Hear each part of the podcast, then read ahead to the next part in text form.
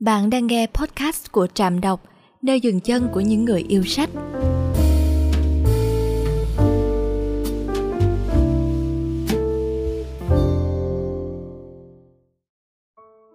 Chào mừng các bạn đến với Trạm Đọc, nơi dừng chân của những người yêu sách.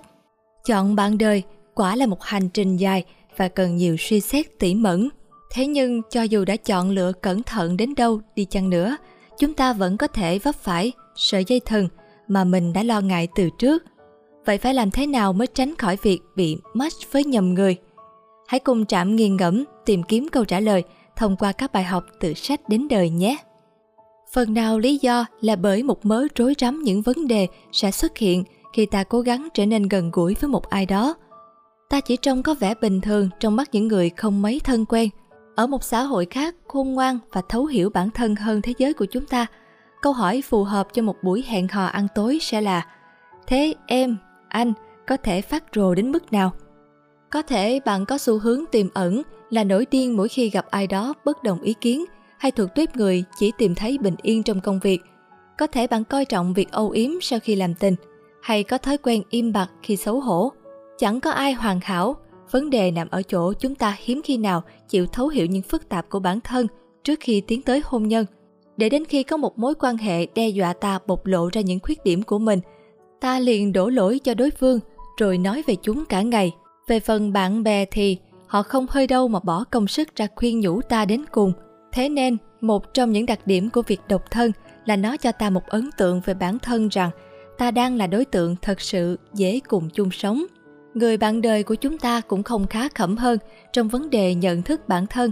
Theo lẽ tự nhiên, chúng ta nỗ lực tìm hiểu họ ta đến thăm gia đình họ, ta xem những bức ảnh, gặp những người bạn họ học cùng. Tất cả những thứ ấy khiến ta lầm tưởng nghĩa vụ của ta đã hoàn thành. Nhưng không, hôn nhân theo cách ấy dẫn đến một canh bạc đầy hứa hẹn, hào phóng và vô cùng tử tế, được chơi bởi hai con người còn chưa hiểu hết bản thân của mình là ai và đối phương có thể là ai, tự trói buộc nhau vào một tương lai chưa thể hình dung cụ thể. Một tương lai họ đã thận trọng tránh né phải điều tra kỹ càng. Nhìn lại suốt chiều dài lịch sử, người ta kết hôn vì những kiểu nguyên nhân đầy lý trí. Bởi vì cô nọ sống ngay ở làng bên, gia đình anh kia đang ăn nên làm ra. Bố của cô ấy làm quan, được kế thừa cả một dinh thự, hay đơn giản là cả cha mẹ hai bên cùng theo một tôn giáo. Và chính trong những cuộc hôn nhân đầy lý trí ấy, người ta hứng chịu sự cô đơn, sự phản bội, ngược đãi, dày vò con tim – và tiếng những đứa trẻ con gào khóc. Hôn nhân của lý trí, cuối cùng như chúng ta đã thấy, không hề có ý nghĩa gì cả. Nó chỉ mang tính hạ sách, thiển cận hậm hỉnh và đầy thực dụng. Đấy chính là lý do tại sao nó nhường ngôi cho hôn nhân của tình cảm xuất hiện về sau như một lẽ hiển nhiên. Mấu chốt của một cuộc hôn nhân tình cảm chính là ở chỗ hai con người bị thu hút bởi nhau bằng bản năng dân trào và trong thâm tâm họ biết điều này là đúng. Thực chất, một cuộc hôn nhân trông càng có vẻ hấp tấp, nó diễn ra có lẽ chỉ 6 tháng sau khi họ gặp nhau. Một trong hai người đang thất nghiệp hoặc cả hai đều chưa đến tuổi trưởng thành, lại càng tạo ra cảm giác an toàn. Sự hấp tấp ấy được dùng để cân bằng với mọi sự sai lầm trước kia của lý trí. Thứ chất xúc tác cho sự khốn khổ, thứ nhu cầu của con buôn sự lên ngôi của bản năng bây giờ là kết quả của bao nhiêu thế kỷ qua bị lý trí làm cho tổn thương quá nhiều. Nhưng dù cho chúng ta có tin rằng bản thân đang tìm kiếm hạnh phúc trong hôn nhân, thực tế không đơn giản như vậy. Cái ta thực sự tìm kiếm là sự quen thuộc, thứ có thể làm đảo lộn mọi lộ trình ta đã vạch ra cho hạnh phúc. Thông qua các mối quan hệ thời trưởng thành, ta mong muốn tái tạo những xúc cảm thân thuộc, thuở nhỏ, thứ tình yêu ta từng trải nghiệm khi ấy – giờ đây đang bị lẫn lộn với những tình cảm khác, với động lực mang tính phá hủy. Cảm giác muốn giúp đỡ một người trưởng thành đang lạc lối, cảm giác thiếu vắng tình thương của cha mẹ, luôn sợ hãi cơn giận của anh ta hay nỗi bất an không dám thổ lộ những mong ước của mình. Cứ thế thật hợp lý, ta thấy mình trong một vị trí một người trưởng thành đang loại dần đi những ứng viên phù hợp để tiến tới hôn nhân. Không phải vì họ sai, mà vì họ quá chuẩn, quá vững vàng trưởng thành, thấu hiểu, đáng tin cậy, mà trái tim của ta thì không quen với sự chuẩn mực ấy. Chúng ta chọn sai bạn đời vì bản thân không kết nối được cảm giác hạnh phúc với cảm giác yêu thương thật sự. Ta phạm sai lầm cũng bởi vì ta quá cô đơn nữa, không chịu đựng nổi cuộc sống độc thân. Ấy hoàn toàn không phải là tâm thế tốt nhất để đi tìm kiếm một người bạn đời.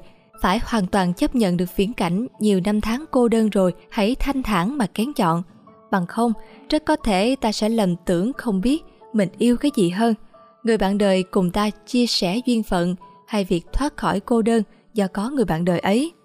Điều cuối cùng, chúng ta kết hôn để khiến một mối tình đẹp hóa thành vĩnh cửu. Ta mường tượng ra rằng cuộc hôn nhân sẽ giúp ta giữ gìn khoảnh khắc tươi vui xuất hiện mỗi khi ta nhớ đến cảnh cầu hôn. Có thể đó là ở Venice, dưới chân một dòng thác, hay trên một chiếc thuyền mô tô, với ánh hoàng hôn mặt trời thả những tia lấp lánh vàng rơi dọc biển cả, thủ thỉ với nhau về những ngõ ngách của tâm hồn, nơi ta chưa ai từng đặt chân tới. Cũng nghĩ về bữa tối sẽ diễn ra ít lâu sau trong một nhà hàng Ý. Ta kết hôn để khiến những rung động ấy kéo dài mãi mãi, nhưng lại chẳng thể nhận ra không hề có một mối liên hệ bền bỉ nào giữa chúng với việc gây dựng gia đình. Thật ra việc kết hôn đôi khi chắc chắn sẽ đưa chúng ta lên một hành trình nữa, khác xa và phức tạp hơn. Rất có thể bắt đầu từ một căn nhà ngoại ô, cùng một đám trẻ con nheo nhóc đi theo cả chặng đường dài. Chúng có khả năng dập tắt mọi niềm say mê ngay từ trong trứng nước. Nhân tố duy nhất có thể chia sẻ với ta là người bạn đời. Và đó lại có thể là một nhân tố sai lầm ta chọn lựa. Tin tốt là không có vấn đề gì cả khi chúng ta phát hiện ra mình chọn sai bạn đời. Chúng ta không nhất thiết phải từ bỏ anh hay cô ấy, bởi cái quan niệm của phương Tây về hôn nhân là một chủ thể hoàn hảo, tồn tại để đáp ứng mọi nhu cầu và thỏa mãn mọi ước mơ trong lòng chúng ta. Nó chỉ dựa trên duy nhất một lý tưởng lãng mạn hình thành trong vòng khoảng 250 năm trước. Chúng ta phải thay thế tư tưởng lãng mạn ấy bằng sự tự ý thức đầy đau khổ và nhiều khi cũng thật khôi hài rằng ai cũng có thể làm ta chán nản, tức giận, khó chịu, thất vọng, thậm chí phát điên và chúng ta đôi khi chỉ vô tình cũng sẽ gây cho họ điều tương tự, không thể triệt tiêu hoàn toàn ý niệm về sự trống trải và bất toàn trong mỗi người. Nhưng những thứ đó là bình thường và không phải là nguyên do để dẫn đến ly dị. Chọn lấy một người để gắn bó chẳng qua là một tình huống để xác định xem nỗi bất hạnh nào đáng để ta chấp nhận hy sinh bản thân vì nó. Triết lý đầy bi quan ấy đưa ra giải pháp cho một loạt những nỗi hoang mang và đau đớn của cuộc sống hôn nhân. Nghe có vẻ kỳ lạ, nhưng sự bi quan sẽ xoa dịu áp lực cho sự kỳ vọng quá đà mà văn hóa lãng mạn đã phủ lên khái niệm hôn nhân. Không thể trách cứ một người bạn đời khi họ không thể cứu chúng ta thoát khỏi nỗi muộn phiền và chán nản và cũng không có lý do nào việc đó đáng để khiến hôn nhân đổ vỡ hoặc bị nâng cấp. Người phù hợp với chúng ta nhất không phải là người đáp ứng mọi thị hiếu của ta. Người như thế không tồn tại, mà là người có thể dung hòa được những sự khác biệt trong thị hiếu hai bên một cách khéo léo. Người có thể kiểm soát những bất đồng thay vì ý tưởng hảo huyền về một mảnh ghép hoàn hảo, khả năng chịu đựng những khác biệt với tấm lòng bao dung mới chính là dấu hiệu đích thực của một ứng viên không vượt quá mức sai lầm. Sự hòa hợp là trái ngọt yêu thương, chứ không phải là điều kiện cho nó. Chủ nghĩa lãng mạn không giúp gì được cho ta cả, nó là một triết lý tàn nhẫn. Nó khiến cho tất cả trải nghiệm trong hôn nhân trông có vẻ phi thường và hứa hẹn. Kết quả là ta lại đơn độc rồi đinh đinh rằng cuộc hôn nhân của ta cùng với những khiếm khuyết của nó là không ổn. Chúng ta cần học cách thích nghi với sự méo mó, không ngừng nỗ lực đặt bản thân vào một vị trí bao dung, lạc quan và nhân hậu hơn để nhìn các hình thái đa dạng của sự méo mó hiện diện trong chính chúng ta và trong người bạn đời của chúng ta. Trên đây là bài viết được chuyển ngữ bởi Trạm Đọc, được đăng tải trên The New York Times. Cảm ơn các bạn đã lắng nghe và đừng quên nhấn like, share, subscribe để ủng hộ cho channel của Trạm nhé. Xin chào và hẹn gặp lại!